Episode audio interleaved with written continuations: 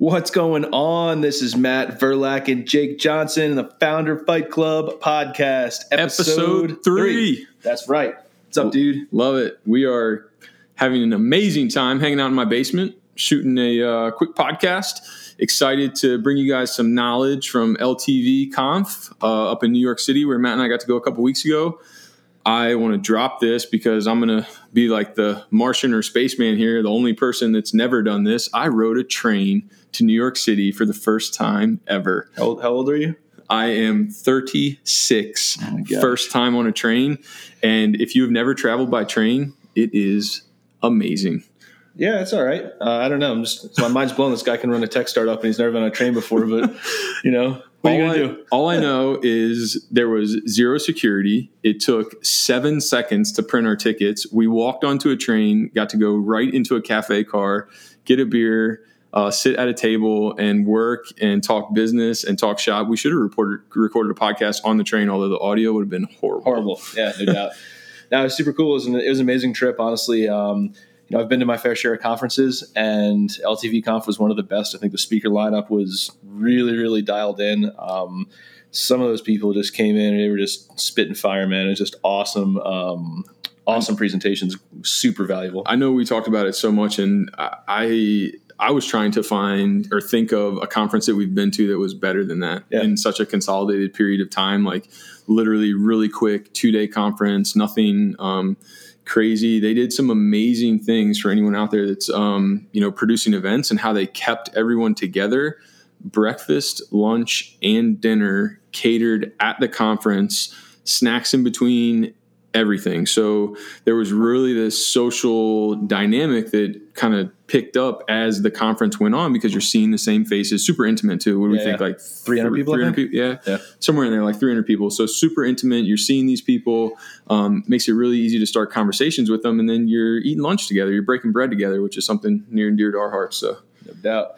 So, so look, there are a lot of talks that um, that we could have honed in on for this episode, and it's funny because we selected the subject matter for this episode before we went to the conference, and then saw one of the talks at the conference that really just hammered down on it, and uh, yeah, it was super cool, and it was interesting because a couple of the talks that I sat through, you know, I was sitting there in the room, and I'm just getting like just eyes wide open like this is amazing. And then it's this one it was a great talk but like it, it took a little bit of reflection for it to really hit me Yeah, about like absolutely. the pertinence to our own organization um, to the point where that's the one that that we both wanted to talk about uh, today. So before i forget and i'm going to try my hardest to say this name properly but uh, natalia if you listen to this and i mispronounce your last name i'm terribly sorry. Um, but i'm going to give it my best shot.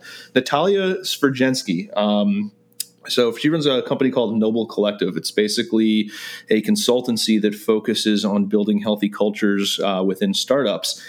And uh, the name of her talk was called Managing Social Complexity as You Scale. And it was a really interesting topic, especially for us because we've gone from six to 12 uh, team members in three months. And so there has been some social complexity as we've scaled, and I know there will continue to be. And a lot of the stuff that uh, she said was just really, really accurate based on what we've been seeing in our own organization and really actionable in the sense that she provided things that we can quickly implement to try to get a handle on some of that complexity.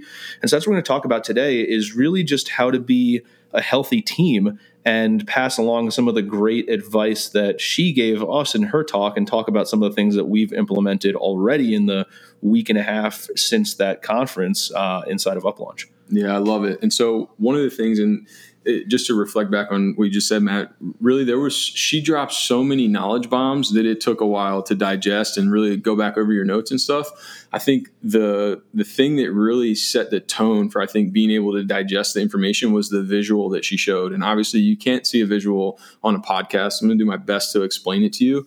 Um, and it basically came down to like what happens every time you introduce someone new to your organization and the multiplying effect that has on the number of relationships Right. within your organization. And ultimately, as leaders in your organization, it is your responsibility to to manage and facilitate and ensure that those relationships are are successful and set up for long term. Um, and so I, I think the best way, like a knitting analogy, would probably be pretty good, or a web, like a spider web, like a web, yeah, yeah, like a spider web. And so really, um, if you can just imagine um, a spider, you know, what, what, do they sew a web? How do they? What is that even called? I don't know. It's I'm your, not sure. It's your story, but oh yeah, yeah. All right. Well, let's uh, say that it's sewing a web. I'm not really sure. Uh, someone that has um, ample knowledge of spiders can uh, drop that on us on what it's called when a spider makes a web. Three of the Spider Podcast. Um, but basically, when you go from one point to another, there's just one point, and as soon as you add another dynamic to that, that point has to connect to every other point of the web in some way. And so it really, if you look at a finished spider web, that is 100% what an organization looks like. And you have all of these points, and each one of those little micro points has to connect to every single other point in addition to the center of the web. And if you just think about that in the context of managing relationships and complexities, it is insane. And I think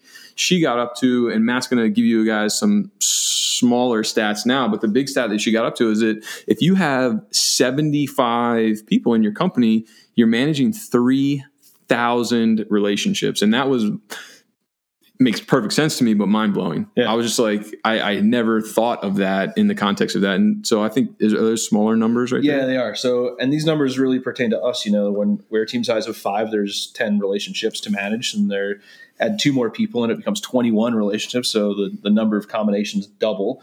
Um, when you get up to a team size of nine, it's 36 different relationships. And it's, it's interesting because it's more than just social dynamics that really affects the decision making process. And that's one of the things that we'll talk about at the end. Um, one of the things that we've implemented or that really that we're in the process of implementing, but, but making sure that all of the people who are involved in a particular decision can still have a seat at the table in a way that's time sensitive, especially as a remote first team, um, becomes more and more challenging. The more like stakeholders you have or participants you have, the number of people who need to be involved in a decision and approve a decision, it gets messy quick, especially when you start getting into individual feedback loops and then things that affect other people and you go back and forth. It's uh yeah, and it lead, leads right into the productivity tools and what we we use religiously is Slack. And now that you introduce that second, third, fourth, eighth, tenth, twelfth position for us is a matter of there's twelve people in Slack now, and um, there's so many notifications happening in real time that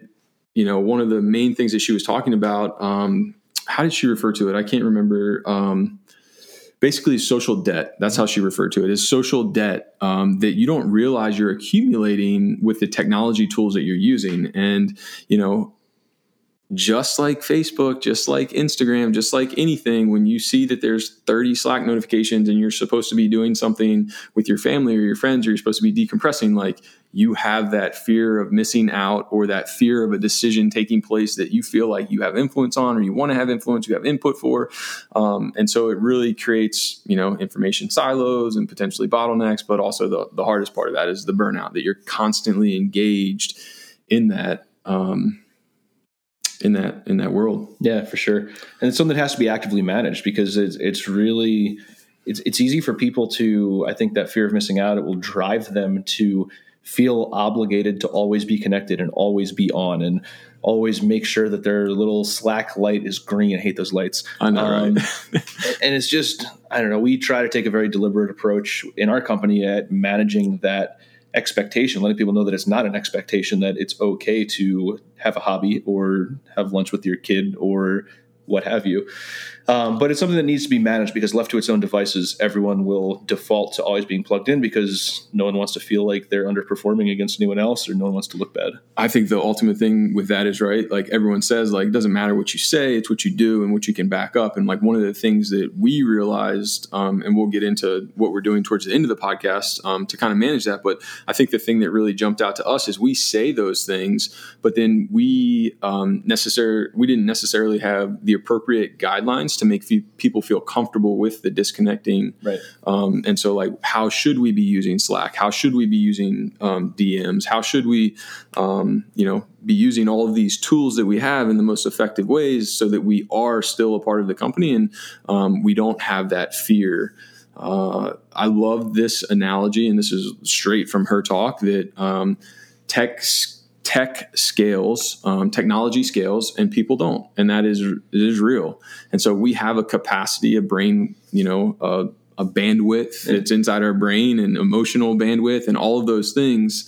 Um, and people don't. My uncle builds data centers for those of you that are out there that want to learn about data centers. He's a genius. um, but you know they have so much redundancy in the systems they have, and never ever would they build a data center that was going to run at 100% capacity. Sure. Um, and that is technology that is scaling, and and we expect ourselves to run at that 100%, which ultimately is going to um, have a negative impact on our life and productivity within our company. Yeah, I always say there's there's really three currencies, right, that affect human yeah. beings. It's uh, you know, money is one, time is the second one, and energy is the third one. And I feel like I've heard this before. Yeah, right.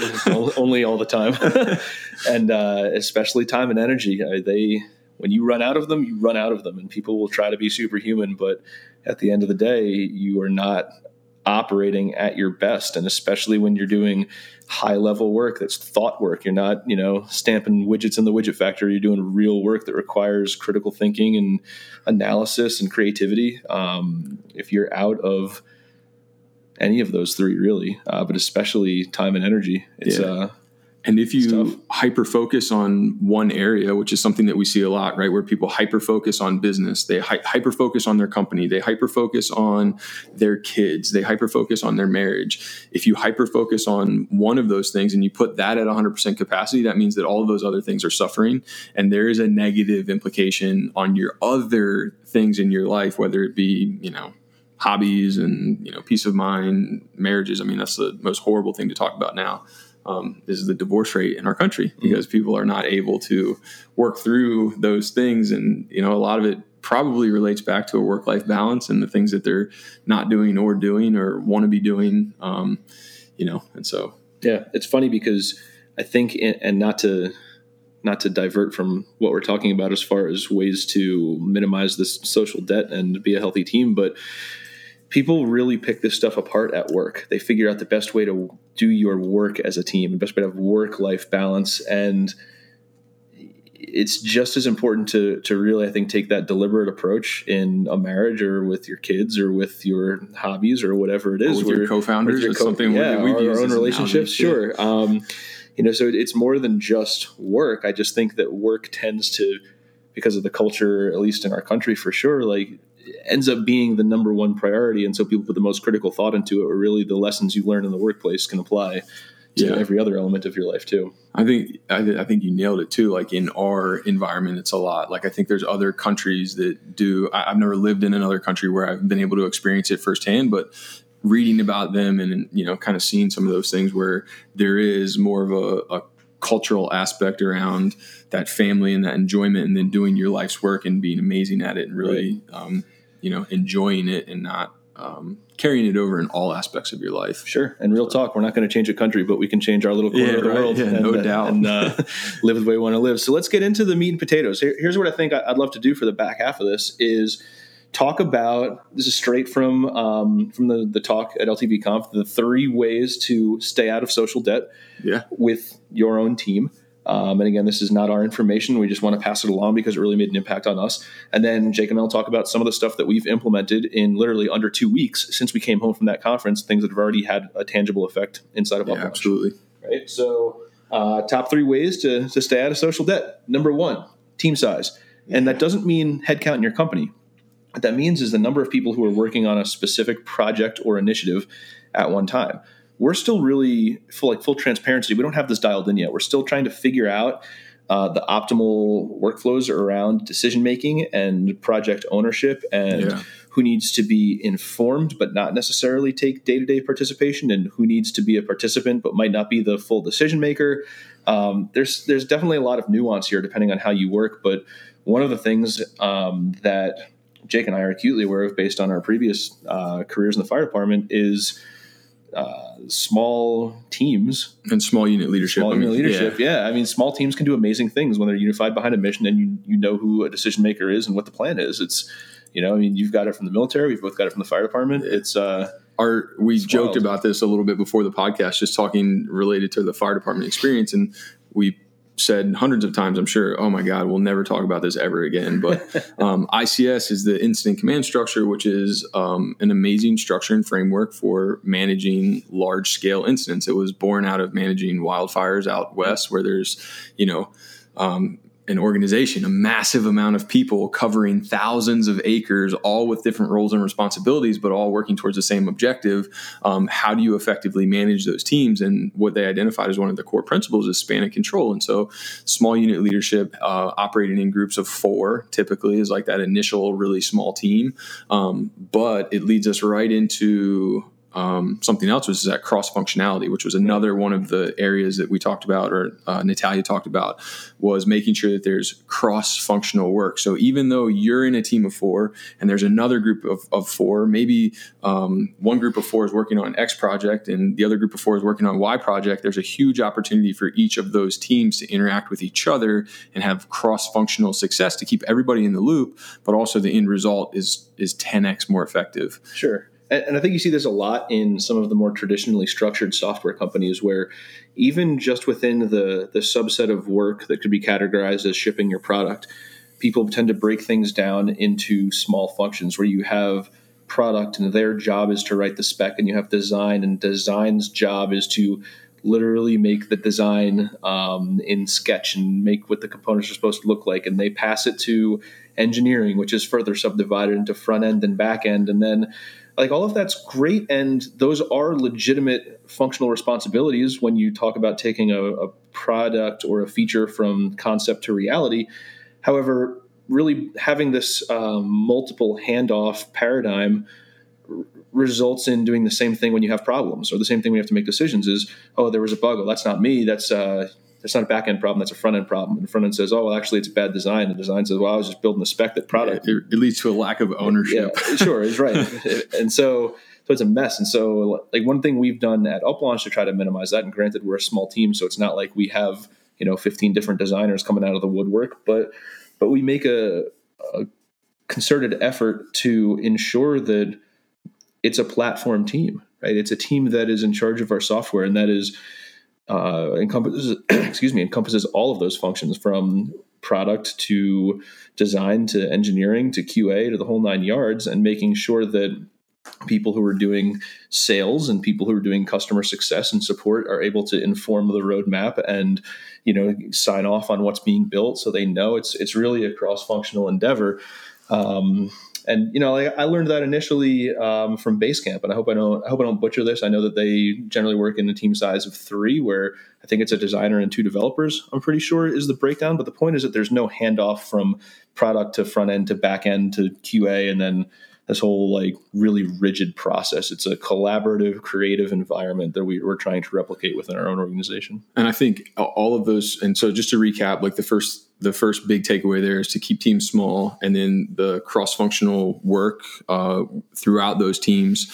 Um, everything that Matt just described is really what the third point is, which is optimizing the dynamics of how people are working together and what they're doing and how they can interact and um, how you can adjust things on the fly to continuously maintain that you know small unit leadership and you can have that cross functionality like i love in our company specifically um, you know and matt will say this is a hill that he'll go and die on which is part of the reason our customer success is so great or our customer support is so great is that um, you know that cross functionality of like we have guys that write code that are amazing at writing code will get in intercom and answer a support ticket because sure. it relates to them. And so the the broken system is that someone that doesn't write code that doesn't know the answer has to then go to the person that writes code and say hey what's wrong with this? I don't know what's going on. And it creates an hour of work which could have taken five minutes. Right. You know an hour of work for two people. Yeah and i think there's a balance there because that still happens too and i don't think you'll ever get away from that.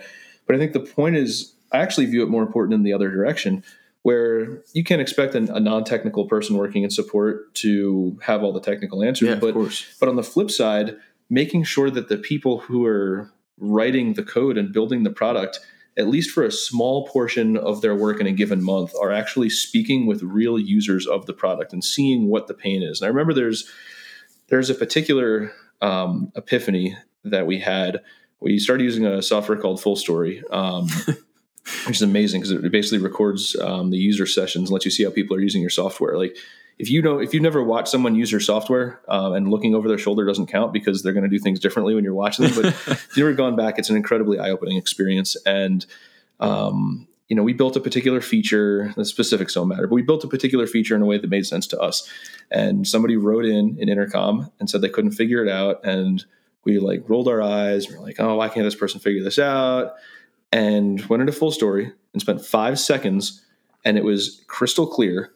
Wow, that makes no sense. I understand exactly why this person is confused because they just didn't have the context we have, and it's tough to to look through the other person's lens, or the, in this Yeah, case, the lens of the user. And so, getting people who don't normally interface with customers to be able to interface with customers, it makes them better at whatever they're doing, whether it's engineering or sales or anything else. which I think is a huge part. That was a part of our culture that was already in place. Um, I just think it's a good example to use because we do have small teams working on very specific product projects, and we have a scope for each one of those teams.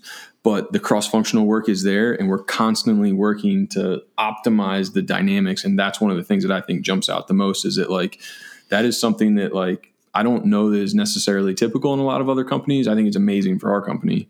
Um, so Yeah, it started off as a necessity, Yeah, and of then course, I right. really I listened to uh, Wade from Zapier do a talk at a conference a couple of years back, and that was where I Mhm.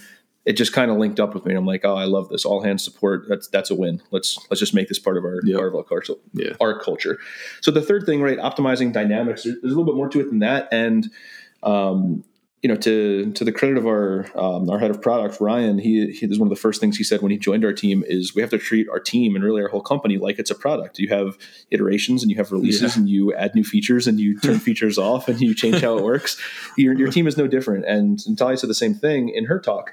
Um, that not only do you have to treat it like it's a product, meaning that you iterate on how it works and deliberately make changes based on what's working and what's not, but also you have to build in a little bit of space to have these discussions because if you're not proactively talking to the people on your team and finding out how the dynamics are when they go off of Slack, or maybe if you're co-located in an office and they walk down the street to the bar and go to happy hour, Yeah. guess what? They're talking about it with or without you. Yeah. Um, so if Let- you make space to talk about it in a proactive, constructive, safe way, Yeah. you can learn the things you need to learn to iterate on your product that is your team. and let's dive into the happy hour. I remember her referencing specifically, um, you know, happy hour, and you know, we always say that like, you know, if you don't help navigate and create the culture, then the culture will create itself. And like the bar example gravitated that to me because what do people do? Like, there's you know a group in your company that's going to be like, hey, we're going to go to happy hour, or hey, as a company, we're all going to get together and we're going to go to happy hour. There's going to be people that miss out on that opportunity to socialize, and there's going to be people that um, go to that and you know whoever controls those conversations are going to be the ones optimizing the dynamic that might not be what you want to happen Sure. and so and, and in that example, which is a very good one, uh, the example that she illustrated was that's not an intentionally ex- thing. Yes. It's not an intentional thing that you mean to exclude someone, but anyone that has to go pick their kids up from school after work isn't coming to happy hour. Yeah, absolutely. So just by nature of what stage of life you're in, you may or may not be excluding people without even realizing it. And so it's important to craft those within the scope of an actual workday to put some time into this stuff. yeah it warrants um, you know whether we ultimately end up doing it monthly or quarterly or annually i think we talk about it pretty frequently all, i mean all the time it's a part of our you know daily life talking about those things. But you know if you don't have a place to talk about you know what is happening with each individual person on a team and what their role is and um, you know you see it all the time in sports teams like that dynamic it's way messed up. There are a lot of egos fighting over that No stuff. doubt. but you know we generally don't make you know I, i'm kind of we do actually I, I think we actually do a very good job at this but i think if you're not out there like talking to your people about where they fit into the team how they can be better what positive and negative feedback they have to make the environment better then i think you're missing a huge huge opportunity so Totally. All right, so let's close this out. I think we can review three things that we've implemented since we came back from LTV Conf. What is it, two weeks ago? two weeks ago yeah Um, so the first one is an attempt to give a little bit of space for asynchronous, thoughtful communication outside of the hype and noise and notifications and red light, green light life that, that is Slack. so we implemented um, a solution called Notion, which is pretty well known in the startup space. They're doing really, really cool stuff. You know, we um, have made attempts at crafting what we call our UpLaunch playbook, which is essentially documenting our processes. It's not a it's not a unique problem to us. Yeah. It's something that everybody looks at, and we had them on Google Drive, but it was just kind of scattered, and messy, and wasn't really organized. And so the first crack at this was to take um, our playbook and migrate it over to Notion, which I did in a caffeine fueled frenzy one night. So that was fun. Um, and but really, where, where it came from is then I decided to figure out how to leverage that tool to provide for or to provide space for asynchronous communication. And we did it very, very simply. This may change, but basically there's one section on there called active discussions. That's all it is, where someone who's initiating the discussion will go in there, they will select from a little drop down which teams it affects, and they give a write up on what it is they want to discuss. And I've set the expectation with the people at UpLaunch that this doesn't need to be a fully baked idea. This is not a presentation, this is a solicitation for feedback. And they will put a, a date on the little page in Notion that says, please respond by X date. And it's just like lets you take a minute, you know, where if you're going back and forth and it's turning into this long discussion on Slack about a particular thing or it's affecting people that might not be part of that discussion, then it deserves to be broken out, placed in Notion, and given a, a little bit of time because very rarely, you know, there's a difference between important things and urgent things, you know. Um, yeah. And I think we haven't quite implemented that section yet about taking things out of Slack. I think Yeah. Nathan Barry from ConvertKit was who talked about taking things like as conversations built up in Slack. Um, they use Basecamp to Yeah, manage yeah. their discussions, but as things came up in Slack that warranted further discussion, They'd break them out. they would break them out Yeah. and they would put them into a platform where you can have a more structured communication where that that thought is not lost because it gets lost in Slack. Totally. Yeah. The, the, the point is that we want to make sure that we're fought, like we're giving people space to think things through and not have to be part of the the live chat hamster wheel. You know, Yeah. where we can take a little bit more of a deliberate approach, especially on things that are actually important, because. Yep. Generally, there's an inverse relationship to importance and urgency, where a lot of the, the urgent stuff are simple decisions, and a lot of the important stuff sometimes just really got to get it right. Yeah. Um, so that's number one, and that's still a work in progress, but it's something that I think has already had a really good impact on just accessibility to information, which is half the battle. Absolutely. Number two, which is a direct recommendation um, from Natalia's talk, is something that she calls the captain's log. And really, what it is, it's an email from the CEO at the end of the week that covers four points every week. And here are the four points. And I use these straight from her talk, and it's been really cool so far. Uh, number one is what's on my mind, just to give people visibility into what I'm thinking about regarding work, uh, what I'm working on for the week, so they know kind of what I'm up to. Um, what do I need help with? If there's a particular ask or something that we're trying to look at at a company level, and one mistake that I made during the week, which is my favorite part because I love to beat the crap out of myself. Hey, tell them what the mistake was last week. Right. this this stupid podcast was my mistake last week. I was on travel and we were going to shoot a um, record an episode, and I didn't bring a compatible microphone somehow or other with Zencastr. I don't know. We just wrote this whole blog post how easy it is, and somehow I still managed to screw it up. but uh, long story short is we're behind a week because I failed to prepare properly to do my work while I was on travel, even though that was what I committed to. Um, and that was a cool place to own it and to just, you know, maybe that kick something off in someone's head about taking a more deliberate approach to planning their week or planning their day and thinking through the tools that they'll need to to achieve their work. And so Yeah. leadership comes from the uh, just to reinforce it leadership comes from the top down and little things like that have a direct impact on everybody yeah, if you lead people in any capacity and you think they're not watching you, let me be the first to tell you how wrong you are. yeah Uh, it doesn't mean you have to be perfect, but it means that you need to be human and you need to admit it when you're not perfect. you can't expect ownership from people if you're not willing to own Right. things yourself right? Exactly. Like, it's a- Exactly. That's what I love about Jake. He fights for ownership for me. I try to own everything and say everything's my fault. It's like, ah, actually, this one's not. Um, so anyway, that that's super cool. I, I love that it's just kind of a neat way to get some of my thoughts out of my head and give people a, a way to kind of plug into that and see what's going on. I can tell you, I mean, Matt and I talk every day, multiple times a day, and even getting that, it's cool, I think, to get an opportunity to digest your thoughts and get them out to the team. And then, honestly, after the I got the second one, I was like, "Hey, man, can we put these in Notion? Because like I want them as a record forever. Yeah. Like I want them to be." Um, and we actually, I love the you challenge the team to kind of interact and say like hey think about these four questions too you know like kind of as a it- it's a really cool i think it's a piece of closure to the week you Right. know to say like all right like i feel like we had a good week you Yeah. know you like you like having that closure and definitely something that um, directly relates to you know the lights aren't going off at our place. You know we're we're all across the country, so like it gives people that opportunity to say, all right, cool. I feel like we're shutting down for the week. Like Yep. this is a little bit of a disconnect here. Yeah, absolutely. I didn't even think about it from that standpoint. That's Yeah. cool. Um, and so the number three is we audited. this was really interesting. Dun dun dun. We audited the ratio of channel messages in Slack to direct messages in Slack. And granted, it's a small sample size. I didn't really go crazy trying to analyze this over the life of our company really, but I just picked the first week after we came back from the conference, and it was 89% DMs and 11% channel messages.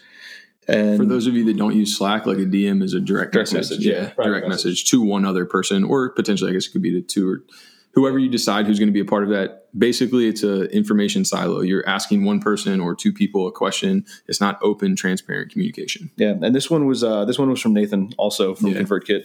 Um, the his what he posited is that the proportion of direct message to public messages is an indicator of the health of your company culture, Yeah.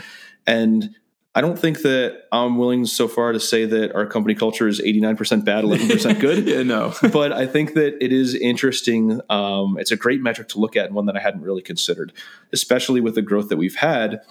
You know, using public messages, number one, it, it, it encourages people to work in public and to think things through and think through what they're saying a little bit and put some thought behind it because it's something that will be searchable and retained and the searchable aspect is huge. yeah because that that becomes a process where like hey if you have a question about something if you're thinking about something like your first Search go-to first. would be to search for it Yeah. i've done that countless times in slack and now um, that we open up more of that communication we put it in more public channels and we're going to get that's going to have a compounding effect and eventually the percentage is going to go down but Totally. I mean, we spent the first 18, almost 18 months of UpLaunch's history, just me and our CTO building the software. And so there's a ton of domain knowledge and decision making that's in that, that 18 month long instant message between the two of us. And I can search it and he can search it. But guess who can't search it? Yeah. Anyone else that comes in to do an Yeah. engineering at UpLaunch needs Yeah. any context about why things are the way they are. So I thought that was a really good one. And we're going so far, just like any of the other metrics we care about, to make that metric public and talk about it weekly on our weekly sync. This one upcoming Monday will be the first one that we uh, that we look at that ratio, and we're going to track it like anything else. Because if you want to track it, you have to measure it and make it public and make it known and put it Yeah, on I people's think- radars. I think there's been like I created a business development channel. I created, or I think Mike created a customer success channel. So Mm-hmm. we've actually created some channels that are kind of relating to the big buckets in our company, so that you know we can have more open communication in there. Um, even though there might be only one or two people on your team, it's really important to have that communication out and open so that everybody is knowledgeable about what's happening and what's going on. Um, it will lead to less questions and less confusion and less information silos and less fear of missing out. no doubt. So that's the deal. Um, that was one of the best talks that we've heard. That was one of our favorites from LTV Conf. So, Natalia, thank you. Uh, it's definitely super pertinent to what we've been going through at UpLaunch, growing our team and growing our company. And uh, you know, I, think the one of the cool things that we were able to do is not just listen to it and say, okay, I'm now you know one percent smarter because I listened to this talk, but go through and say, all right, here are some immediate, free, easy to implement actions that we can do tomorrow that will make our company better, make our culture better, make the, the health of our team and the health of those team relationships better, and reduce that social debt. And it's, it's three of a, a thousand ideas, but there's a couple of the things that we considered low hanging fruit, no cost, very little effort. We just go do and make things better. Yeah, I think you go into those conferences with an open mind and you go in there like throwing all things that you know out the window and going in there and just being like, I want to be a sponge and absorb as much as I can and um, take action on those things. Our first episode, right? We talked about taking action. Like that's literally uh, the MO. If you can do one thing every day to get better, at the end of the year, you are a lot better. No Um, doubt. I wish I could see who will raise their hands when I ask the following question. If you've ever gone to a conference and come back with 10 pages of notes and never looked at them again, uh, you know, Oh, metaphorically raise your hand because a I know I've done it. Yeah. So, uh, so it's cool. You know, I I just, as I'm taking notes at these things, I, I try to highlight in green. I don't know why, but in green, um, the things that I think would be incredibly easy and impactful to Yep. take action on. And if it's, if it's easy but not impactful, I don't really care about it. If it's impactful but not easy, it's probably still worth doing, but might take some more time. Yep. It's more of a long term play. But the things that are both easy and impactful, highlight them in your notes, make a plan, sit down the next day and just go do them real quick Yeah. and try it out. And there's no pressure because if you try to make your team a little bit better and you try something and it doesn't stick or you don't like it, great. Iterate again because your team's a product. Who cares? Low, Make it better. low hanging fruit. Pick it. Keep making it better. Keep making it better. Keep making it better. We have been talking for 34 minutes. I'm out. I'm done. We're done. We're Yeah. done. Hey, uh, we love you guys, and you're going to hear from us again on episode four. Yep. And I'll try to remember to uh, be able to access a microphone so I don't jack everything up Uh, again. we'll be just fine. Thanks for listening, guys. Have a good one.